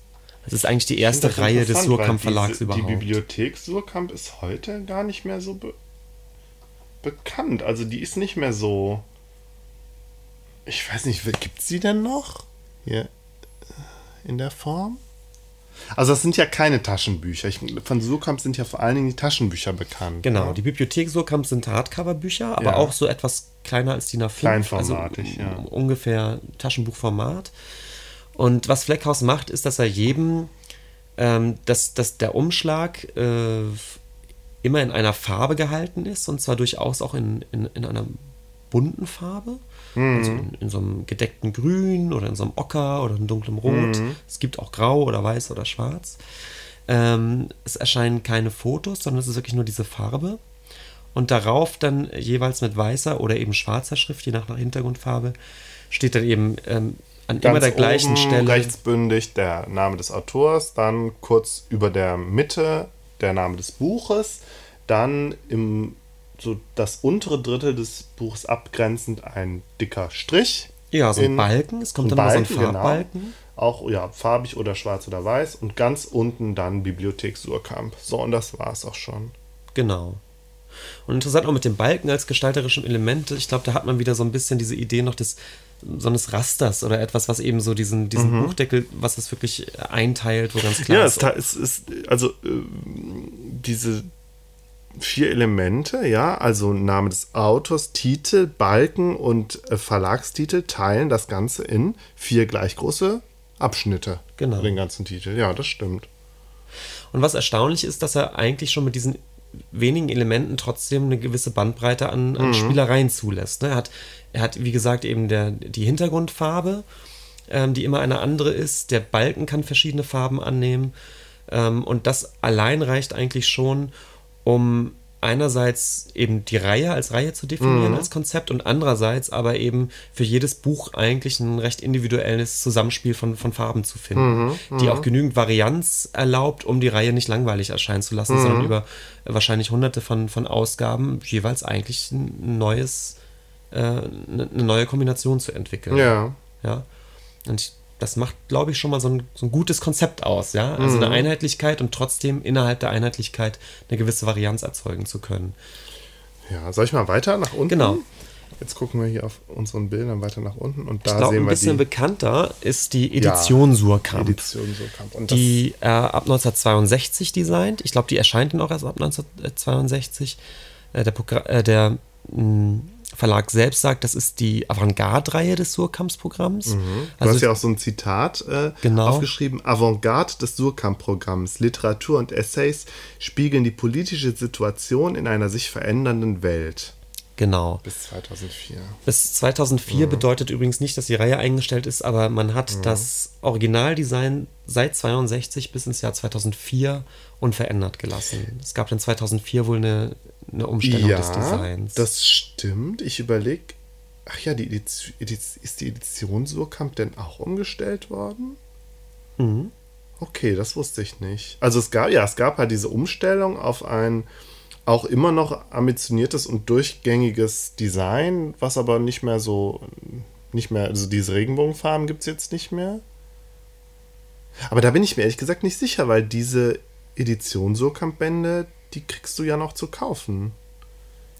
Ich kann nur sagen, was ich gelesen habe. Es gab 2004 wurde das, ähm, das heißt ja nicht, dass es komplett umgehauen wurde, aber es wurde, Guck mal. Ja, ich habe jetzt gerade das anders Buch aus. Rückkehr nach Reims, äh, äh, habe ich mir gekauft, von dem Didier Eribon. Und das ist aber doch es, Noch. ja, ja, aber es ist, es ist geringfügig verändert. Du hast ein Foto drauf, es gab vorher nie ein Foto. Mhm. Ähm, die Schrift ist, ist eine andere definitiv und ich glaube auch diese Streifen gingen noch sonst auch nicht. Na doch, die Streifen sind, die gibt's schon. Also ich kann auch sein, dass die in der, in der Zwischenzeit dazugekommen sind. So. Ich dachte, die gehen hier noch. Wir müssen aber einmal beschreiben, Ja. was wir gerade sehen. Also das sind, das sind jetzt wirklich Taschenbücher.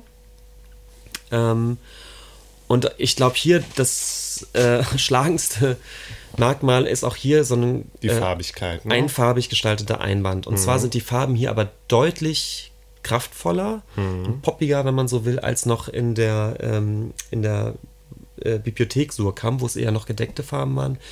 Und jetzt hat er wirklich, haut er voll rein mit wirklich strahlendem Blau, strahlendem Orange, strahlendem Gelb, strahlendem Grün. Plus aber eben auch alle ähm, Schattierungen dazwischen. Genau, und wenn du die dann halt der Reihe nach aufstellst, bekommst du einen sich immer wiederholenden Regenbogen. Genau. Und das ist ganz toll. ich habe auch die wenigen, die ich zu Hause habe, auch so als Regenbogen äh, aneinander gestellt. Ja.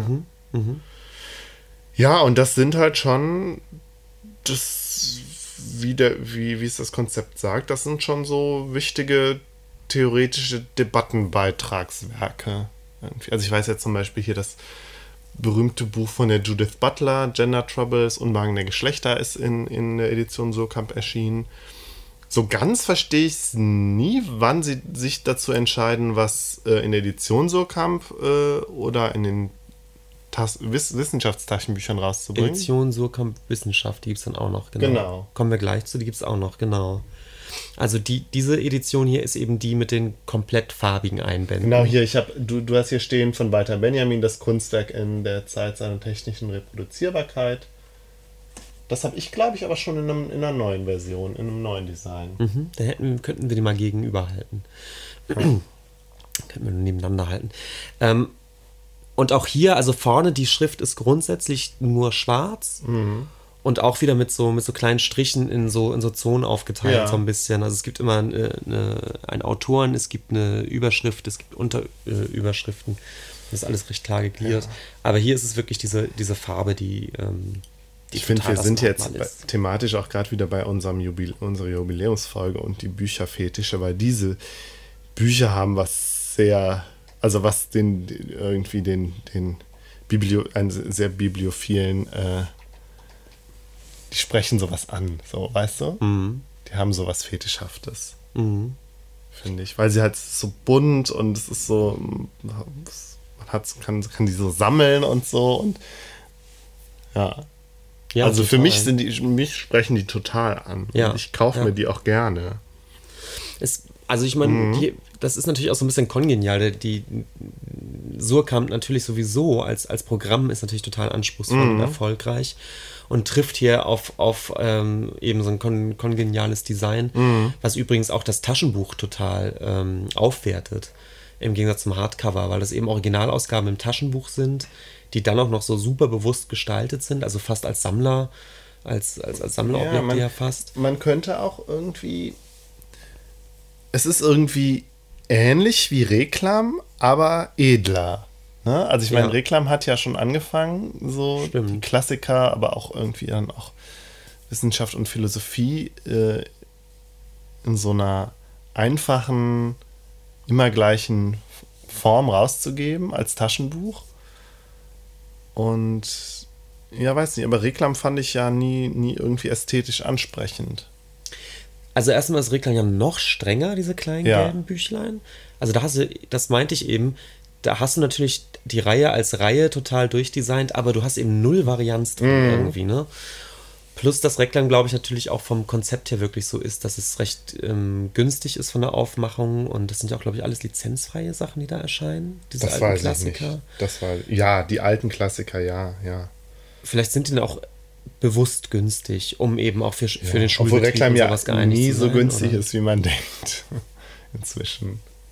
Hat sich vielleicht einiges getan. Ja. Ich weiß, zur Schulzeit gab es doch dann immer, da gibt es doch irgendwie so die Schiller-Geschichte, dann gab es dann irgendwie für drei, vier Euro. Ja, so. ja, aber das, ja, aber es ist ja auch, ja gut, sind auch dünne Bändchen. ja. So, ab 1971 kommt, die, kommt dann das, äh, die Reihe Surkamp Taschenbuch dazu. Das sind, das ist wiederum Literatur. Ja, das ist Fiction. Das ist Fiction. Ist auch 2004 wohl relativ sanft neu äh, designt worden. Ich glaube, ja, jetzt, nee, doch, das ist. Das, die, ich glaube, das Bild das genau. immer ganz, es gibt immer ein Hintergrundbild. Es gibt eine klare? Aufteilung zwischen Überschrift und Bild und es ist halt rechtsbündig. inzwischen. Ah, okay. Und die Farb war, also die Farben sind, glaube ich, eher gedeckt. So. Aber da bin ich mir nicht, nicht sicher. Und in der Reihe haben wir auch wieder drei Elemente. Wir haben einmal auch wieder eine sehr Hm. knallige Hintergrundfarbe, in, also wirklich in allen erdenklichen Schattierungen. Ähm, wir haben ziemlich dicke, fette Schrift, die ein Drittel oder fast die Hälfte eigentlich des Covers ausmacht, Mhm. wo wirklich in, in, so einer, in so einer dicken äh, Schrift Weißt du, wie die Schriftart heißt? Also ich hatte mir aufgeschrieben, ähm, es ist zumindest äh, ein Ableger von der Times, von der Times-Schrift. Okay. Die aber dann besonders dick gesetzt und Ja. es ist, glaube ich, auch keine klassische Times, sondern Ja. Special. Aber so von der, von der Font-Familie ist es, kommt es wohl von Okay. der Times ja, her. ich kenne mich nicht aus. Ich kenne mich da auch überhaupt nicht es hat, aus. es hat, sie hat auf jeden Fall Serifen, das weiß ich. Ja, und die ist halt zumindest jetzt hier bei der ja auch extrem dick. Also der, der, ähm, der Fleckhaus mag wohl auch diese, diese Fettschrift extrem. Was eben, glaube ich, auch nochmal deutlich macht, dass eben die Schrift an sich auch hier wieder ein Gestaltungselement ist. Ja. Das ist hier deswegen besonders deutlich, weil die, die Farbe der Schrift auch irgendwie immer zusammenhängt mit der Hintergrundfarbe. Also die, die Schriftfarbe ist nie schwarz, sondern wir haben zum Beispiel hier einen Knall, also einen tiefroten Einband und Mhm. eine Hintergrundfarbe, und dann kommt halt ein etwas helleres Orange als, äh, als Schriftfarbe. Genau, das stimmt. Die, die Schriftfarbe bezieht sich immer auf den Hintergrund. Sei es Genau. als Gegenprogramm hier, so, also rosa auf einem Blau oder dunkelgrün auf hellgrün. Genau, so, ein, so hell-dunkel, aber dann, dann in der gleichen Farbe bleibend oder so. Mhm. Also er spielt da so ein bisschen mit rum. Und äh, durch diese Dicke der Schrift und die Größe der Schrift ist es auch wirklich, also als Farbblock auch fast lesbar. Ja. Und was wir bei dem bis jetzigen nicht hatten, wir haben darunter jetzt auch immer ein kleines Bild. Mhm. Ähm, das Bild ist auch häufig dann eingefärbt so ein bisschen. Also wenn wir einen blauen Einband haben, Ja, es ist, ist das es ist nie ein, ein, es ist immer einfarbig, das Bild. Genau, es ist so, so leicht eingefärbt, in, in, wie der Hintergrund Mhm. auch. Und ich glaube, das sind auch Dinge, die man heute noch auf jedem Flohmarkt sieht man hundertfach, diese Literaturreihe, Genau. die es seit 71 gibt. Genau, die sind so, ja, so. Also man assoziiert auch irgendwie so direkt damit so die, die Literatur der frühen Bundesrepublik. So und weiß ich nicht. Total. Die, und die ganzen deutschen Autoren, ich meine, du hast ja jetzt hier auch Martin Wall, also du hast ja jetzt hier mal so einige äh, äh, Titel nebeneinander gestellt und Martin Walser, Rohr Wolf, Peter Weiß, Hans Magnus Enzensberger, also die ganzen, Max Frisch, ja, also Peter Handke, die ganzen, die ganzen äh, üblichen Verdächtigen, ja. und ich finde aber hier, dadurch, dass die, Sch- dass die Schrift so dick ist und auch nochmal farbig Ja. ist, ich Aber da, find, das ich kenne mich ist jetzt so, auch zu wenig aus mit der Geschichte des Surkamp Verlags, aber der war ja auch, der Surkamp Verlag selbst war ja auch, glaube ich, sehr wichtig für die intellektuelle und literarische Geschichte der Bundesrepublik. Klar. Der alten Bundesrepublik. Klar, total. Ja. Und ich finde, hier hat man eher das, was du vorhin meintest, das geht so Richtung Flower Power. Es ist so unglaublich bunt, finde ich. Und Mhm. ja, da- aber es ist auch nicht verspielt irgendwie. Das Bunte sind ja nur, sind ja ist ja ein, diese Einfarbigkeit. Und wenn du die so nebeneinander stellst, hast du dann direkt irgendwie so einen psychedelischen Regenbogen. ne? Genau, vielleicht als Einzelbild ist es, als Einzelbuch ist es gar nicht so, so schlagend, aber wenn du mehrere davon auf dem Haufen hast, sind die schon unglaublich Mhm. knitterbunt. Das ist schon ziemlich witzig. Ja. Sollen wir denn jetzt mal zur. Als allerletztes, Ja, wir machen noch einmal den, den Laden dicht hier. genau, gucken. Die Surkamp Taschenbuch Ja, das sind ja, das sind ja die Fetischobjekte schlechthin. Irgendwie das, das möchte gerne Intellektuellen. Finde ich. Absolut. Die sind, das ist, ich finde die immer noch bildschön einfach. Sind sie immer noch. Ja. Und übrigens, die haben auch kein Redesign bekommen. Ja, und das finde ich auch super. Das haben sie sich nicht getraut. Ich glaube, Ja. weil sie, da hätten sie wirklich. äh, Und ich finde auch tatsächlich bekommen. diese ganz bunten von gerade, die, die sind wirklich ein bisschen dated. Die sehen mega 70s aus. Mhm. Ja. Während so kam Taschenbuchreihe, ähm, glaube ich, Taschenbuchwissenschaft. Taschenbuchwissenschaft, sind deswegen so ein bisschen zeitloser, vielleicht weil wir jetzt die Hintergrundfarbe weggeschraubt haben. Wir haben nämlich Du jetzt diesen, so ein- ja, diesen das ist- schwarzen, ganz dunkelgrauen Das Hintergrund. ist, ja, ich weiß nicht, ob es.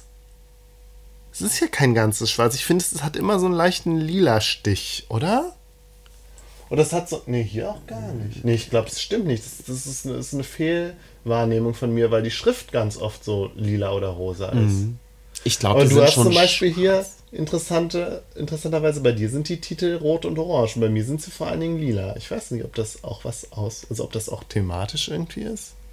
Das kann ich nicht sagen. Naja, auf jeden Fall in der äh, Surkamp Taschenbuch Wissenschaft-Reihe sind halt irgendwie alle großen theoretischen Werke erschienen, kann man so sagen.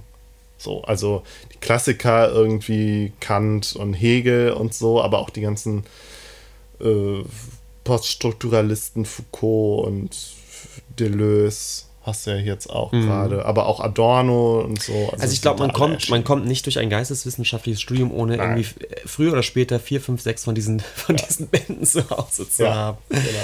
ähm, wie gesagt, schwarzer Hintergrund und das, was, was vorher eigentlich immer eher der Einband waren, ist halt jetzt zumindest die Schrift. Die Schrift hat eben wieder diese ganzen Regenbogenfarben. Die, die mhm. gibt es alle möglichen Farben. Wieder diese sehr dicke Schrift, die, die ein Drittel des Covers mindestens mhm. einnimmt. Und darunter sehr klein, entweder nochmal ein Unteruntertitel, aber immer eben nochmal in weiß abgesetzt. Surkamp, Taschenbuch, Wissenschaft.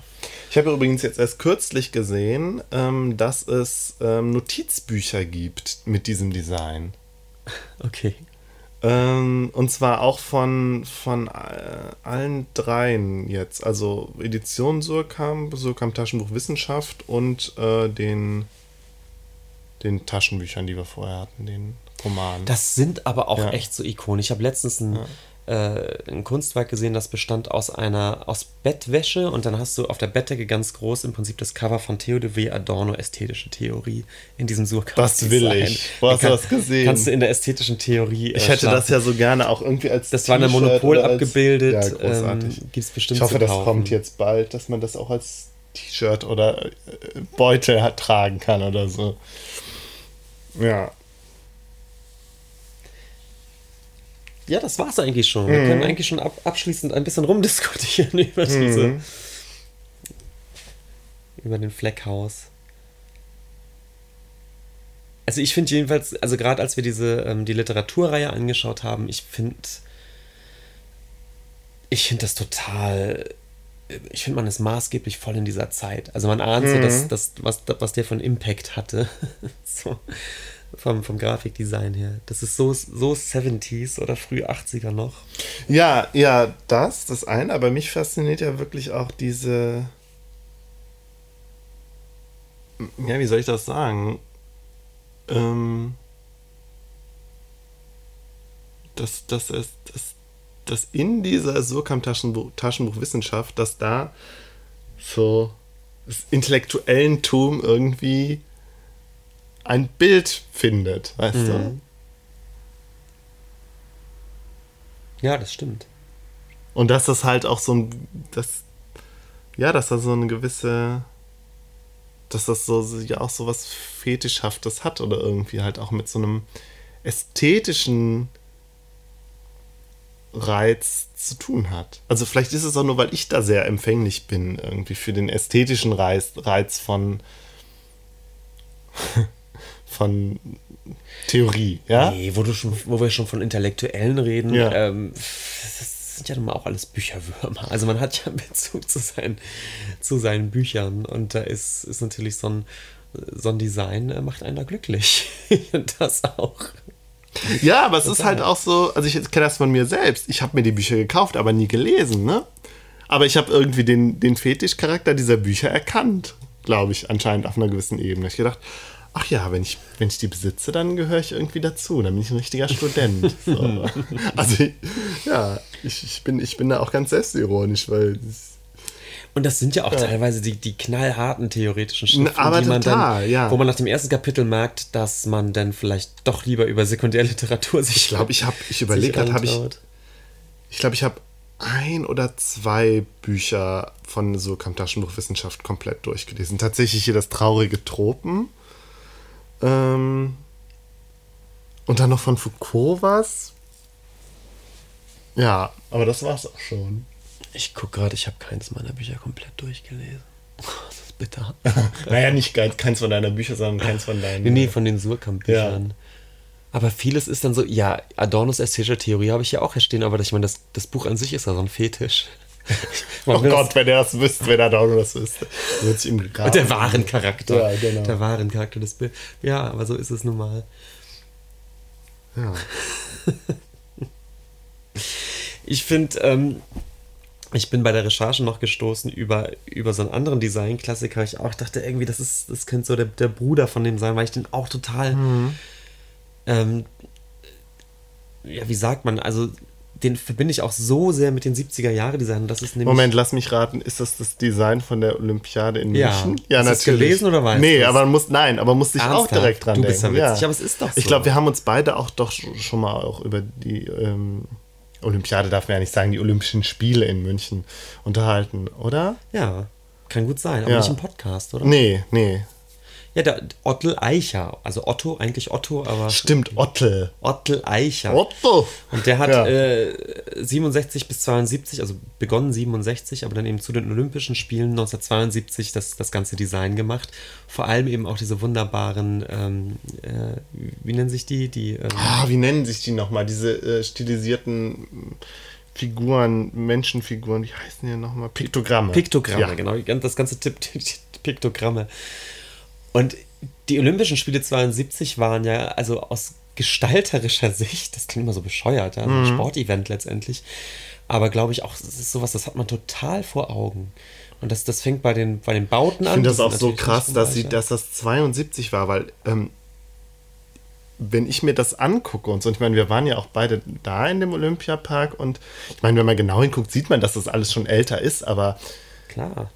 das ist so, das ist so modern und so futuristisch. Ich hätte jetzt eher gedacht, das wäre irgendwie von, von Ende der 70er oder Anfang der 80er oder so, wenn überhaupt, aber es ist war 72. Das Ja. heißt, ja, und wie gesagt, die Planung ab, ab 67. Hat 67 einen Auftrag bekommen, das zu machen, klar. Das Mhm. Ja. äh, steht ja viel früher fest. Und ich finde dieses Design von, von Ottel Eicher, von, auch von diesem Piktogramm und dem, dem ganzen Schriftdesign und so weiter Mhm. und eben auch die Architektur, die von Frei Otto ist, diese, diese Da kommt noch einer dazu, ja. Jetzt fehlt eigentlich nur noch Egon Eiermann und dann haben wir die albernen Designernamen komplett. Frei Otto, genau. Das war der Architekt, ne? Das war der Architekt und äh, mein Kunstgeschichtsprofessor hat Ja. über Frei Otto mal gearbeitet. Ja. Ich glaube, sogar seine Dissertation ist davon. Ja. Und der eben sagt, das ist einer der ersten ähm, Bauten so der, der, der zeitgenössischen Architektur, wo klar ist, ist, was heute so Eventbauten sind. Mhm. Also man sagt, ein, ein, ein bestimmtes Ereignis braucht auch eine bestimmte Architektur. Und das haben wir gerade Mhm. bei Olympia-Architekturen eigentlich bis heute, ja. Also bis, bis zu diesem Vogelnest in Peking, bis vor kurzem, wo also die Bauten an sich ähm, Teil des Events sind und Mhm. auch ähm, zum, zum Erscheinungsbild des Events eben total beitragen. Und das, das ist beim, beim Olympiadorf von, von Frei Otto, dieser Zeltarchitektur, ganz, ganz, ganz äh, äh, klar der Fall. Ja. Und eben auch diese Piktogramme von dem, von dem äh, Ottel Eicher. Und ab jetzt wird, wird eben für mich auch der, ähm, der äh, Willi Wi- Fleckhaus. Willi Fleckhaus ein Teil des Ja, Triumvirats sein, der, der äh, 60er oder, oder, oder 70er, Mhm. des 70er Designs. So, irgendwie. so, jetzt haben wir schön gewildert in einem Thema, mit, mit dem ich überhaupt nicht auskenne eigentlich. Nee, aber was ich auch interessant fand, also finde, einfach. Ja, weil, weil so Designgeschichten ja doch Mir war überhaupt nicht So klar, dass es- Zeitgeist Ich wusste gar nicht, dass das auch ein und dieselbe Person, also von Surkam habe ich mir schon gedacht, aber auch dieses bei Pieper, wo wir jetzt nur ganz kurz drüber gesprochen haben, wo es auch so eine Reihe gab, die alle einheitlich gestaltet war, auch von Willy Fleckhaus, Mhm. nur nicht so schön, weil es irgendwie so, so ein Braunton war. Wusste ich nicht. Also ich kannte diese, diese Reihe, aber ich wusste nicht, dass das von dem gleichen war wie, wie hier ähm, äh, äh, Surkamp. Und erst, erst recht wusste ich nicht, dass das ein Designer war, der auch äh, Zeitschriften gemacht hat und so. Und, Mhm. Ja. Okay. Ja. Soll ich das Nachklappgeräusch machen, du machst Benjamin? bitte das Nachklappgeräusch. Okay. Mhm. Hatten wir das überhaupt beim letzten Mal? Ich weiß es gar nicht. Vielleicht hatten wir keinen Nachklapp, kann das sein? Weiß ich nicht. Hm. Doch, beim letzten Mal haben wir einen etwas längeren, einen länglichen Nachklapp gemacht, Mhm. weil der 30. Folge war. Du fängst an. Ähm, ja, ich habe mir jetzt aufgeschrieben, dass wir beide, wir beide zwei kurze Mini-Episödchen gemacht haben, die bei anderen Podcasts zu finden sind. Und zwar Mumpitz und Glitzer, die hatten ja jetzt eine Jubiläumsfolge, da haben wir eine, einen kleinen, ja, Glückwunsch, äh, einen kleinen äh, Glückwunsch-Audiodatei aufgenommen, sozusagen. Genau. Die man sich mal anhören kann. Eine kleine Stilkritik. Gibt es aber gar nicht einzeln, sondern ist in, taucht in der Jubiläumsfolge Folge, genau. äh, als Einspieler auf, genau. Ja, und dann sind wir auch im großartigen Adventskalender-Projekt vom Spätfilm-Podcast beteiligt. Mhm. Ich weiß gar nicht, wann, wann erscheinen wir denn jetzt Weiß demnächst, oder? Also ich weiß nicht, wenn diese Folge rauskommt, Wir sind wir haben vielleicht heute den entschieden. 10. oder 11. Heute ist der 11. Ja. Heute ist der 11. und wir sind noch nicht erschienen, deswegen erzählen wir auch noch nicht, worüber wir sprechen. Genau. Ähm, Obwohl man sich das denken kann, wenn man äh, die anderen Adventskalender-Türchen-Podcasts sich angehört hat. Achso, grob, nee, es geht, um, es geht um Scrooged. Ja. Um, um den Film Scrooged. Die Geister, die ich rief. Die Geister, die ich Murray, rief. ja. Und der Daniel vom äh, Spätfilm-Podcast hat uns gebeten, thematisch daran anlehnt, eine kleine Mini-Folge zu machen. Genau. Ich finde das ja sehr getan. aufregend, weil wir da in, in, in, äh, in einer Gesellschaft von großen Podcasts sind, die ich auch teilweise sehr gerne höre. Und Das freue stimmt. Ich mich sehr ja, drüber. ich habe mich auch sehr über die Einladung Ja. gefreut. Und zu meinem, zu meiner äh, Erleichterung in, in jeder zweiten äh, ähm, Gastfolge bis jetzt äh, haben die Leute gesagt, dass sie Scrooge eigentlich gar nicht kennen. Ja, genau, dass sie den Film nicht gesehen haben. Und ja. Mhm. ich, ich kenne den Film auch nicht. Ich habe gedacht, oh, was machen wir jetzt mit dieser Einladung? Ich kenne den Film nicht. Aber ähm, wir sind in guter Gesellschaft. Sehr beruhigend, ja. Ja, und in dem Kontext hatten wir ja auch mal so, also jetzt noch nicht abschließend darüber nachgedacht, dass wir uns ja eigentlich drüber freuen würden, nochmal irgendwie eine Kooperation zu machen mit anderen Podcastern oder Podcasterinnen. Ja, genau. Aber wir, also wir haben jetzt noch nicht, noch nicht, noch nicht weiter drüber nachgedacht. Wir dachten nur eigentlich, es wäre wär mal schön. Ich meine, die zeitliche Frage ist ja immer noch, äh, ist, ist ja immer noch ein Problem. So, also wir beide haben ja gar nicht so viel Zeit äh, zum Podcasten und man muss ja irgendwie gemeinsame Termine finden. Aber ich fände es trotzdem toll, wenn das mal klappen würde. Vielleicht äh, Finde ich auch. Wir hatten ja diese schöne Folge mit, ähm, mit Daniela Ishorst, mit, äh, Genau. mit Kunst und Horst. Ähm, da gibt's Und mit Mumpitz und Glitzer, hat, also beziehungsweise zumindest mit Chris, habe ich ja auch eine Sonderfolge gemacht, die jetzt schon ein Jahr her ist, ungefähr. Genau. Die war letzt, also im Dezember letztes Jahr. Ja, und wer weiß, vielleicht ergibt sich noch mal was. Also wenn, wenn Genau. uns hier selber Podcaster zuhören und vielleicht eine Idee haben, dann äh, ja, wir sind da sehr ihr könnt uns gerne schreiben. Genau, es muss halt natürlich irgendwie in unser, na gut, unser thematischer Rahmen ist In ja doch recht breit. Portfolio muss Ja, aber ja, Ach, wir machen jetzt nur Grafikdesign. um Gottes Willen, nee. ja, vielleicht ergibt sich da ja noch mehr. Das wäre sehr schön. Mhm. Und wir wollten über. Du hast Arrival gesehen. Ich habe Arrival Kino, gesehen ja. und war total geflasht. Und zwar gestern. Und wir reden ja selten über so ganz aktuelle Sachen. Ja. Ähm, das machen andere Podcasts auch viel besser. Aber ich wollte doch einmal loswerden, dass ich den super fand. Du auch, oder? Mhm. Ich fand ihn auch super, ja. Das war ja ein, ein echter guter Science-Fiction-Film, ja. der Ja, mich total. an ja nicht an keiner Stelle geärgert hat. Und ähm, also wir spoilern jetzt nicht, aber ich habe der, der ganze Film war für mich so, dass der schon schon über die bis weit über die Hälfte permanent eine so dichte und spannungsvolle Atmosphäre aufgebaut hat, dass ich beim die, gucken die ganze Zeit dachte, das Finale oder die die Auflösung oder das Ende kann das eigentlich nicht einlösen. Es, es wird eine kleine Enttäuschung geben zum Schluss. Und was soll ich sagen, es war genau das Gegenteil. Es, es gab dann wirklich eine, eine Art von Auflösung, die nochmal so grandios war. Ja, aber es war vor allen Dingen halt auch eine Science-Fiction-Auflösung. Im Sinne von, es hat alles Sinn ergeben und es war irgendwie nicht. Du hast, dich, du hast nicht das Gefühl gehabt, da, da spielt jetzt, da macht jetzt einer einen Trick. So, da Ja, gibt es jetzt irgendwie noch einen Story-Turn, der aber eigentlich mit der Geschichte nichts zu tun hat oder so. Also, nee, ganz wunderbar. Und auch, ähm, was ich interessant fand, einerseits geht es ja sehr persönlich um diese Wissenschaftlerin, um die Hauptfigur, und man ist sehr nah bei ihr dran und sie hat auch ein sehr persönliches Schicksal, was eine Rolle spielt. Und andererseits ist sozusagen der, der Frame dieses Films letztendlich dann doch so groß. Und diesen Clash fand ich auch ganz schön. ja, und es, der Film kriegt das auch besser hin als ähm, hier äh, Interstellar. Wo das ja auch, wo es ja auch eine Verknüpfung vom ganz Großen mit dem individuellen Schicksal gibt. Aber Ja, aber da fand ich seine persönliche Geschichte da mit seiner Tochter, das hat mich nie ganz so getoucht. Das ist, war nicht so.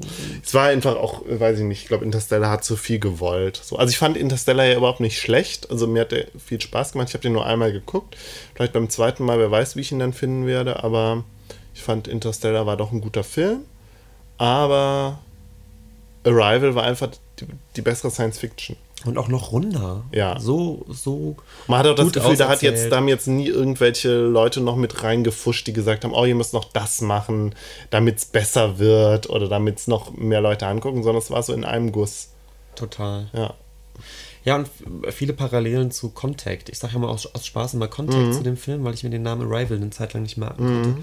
Und es hat auch viel davon. Und ähnlich wie Contact, den ich auch ganz schön auserzählt finde zum, zum Ende hin, wo es so fand ich auch gut. Ja, aber Contact hatte immer noch so ein bisschen dieses Religiöse, wo ich ja so ein bisschen allergisch drauf reagiere, Ja. fand ich. Und das. Ja, und das Ende bei Contact ist ja auch so, so ein ganz komischer Antiklimax, Ja. weißt du? Und das hat dieser Film nicht. Der, ist, der geht Nee. zum Schluss nochmal so richtig auf mit viel Ja. Rums. Also Ja. Mhm. fand ich ganz grandios. Richtig toll. Aber die Hauptpersonen sind sich sehr ähnlich, finde ich. Da man, Ja, aber wir, wir machen jetzt keine Wissenschaftlerinnen. Ja, okay, gut. Ja, Ja, also, also, Anguckempfehlung, Anguckempfehlung solange noch, noch, läuft, noch läuft er. Ja. Woche läuft er bestimmt noch. ja. Im Gegensatz zur Ausstellung, die wir ja jetzt, Ist heute zu Ende, glaube ich. ja, bis zum 11. Dezember. Tja, Und den Katalog zur Ausstellung kann man sich auch nicht kaufen, weil der ausverkauft ist. genau. Wir wollten zumindest mal reingucken, das Ja. war schon nicht mehr möglich. Ja, gut. Dann bis zum nächsten Mal. Bis zum nächsten Mal. Frohe Weihnachten. Wir sehen uns im neuen du, Jahr. Meinst du, wir. Wir hören uns im neuen Jahr. Ja, mal gucken, ob wir es noch. Naja, ja, mal gucken, ob wir es noch schaffen vor Weihnachten. Ich habe ja schon ein. Thema. Hast du schon ein Thema für nächstes Mal? Ich habe ganz viele Themen, Benjamin. Tja. Ja, mal gucken. Vielleicht schaffen wir vielleicht tatsächlich noch eine, eine späte 2016er Folge. Wir werden genau. Sehen. Aber frohe Weihnachten, glaube ich, kann man auf jeden Fall Okay, genau. Frohe Weihnachten. Mhm. Tschüss. Tschüss.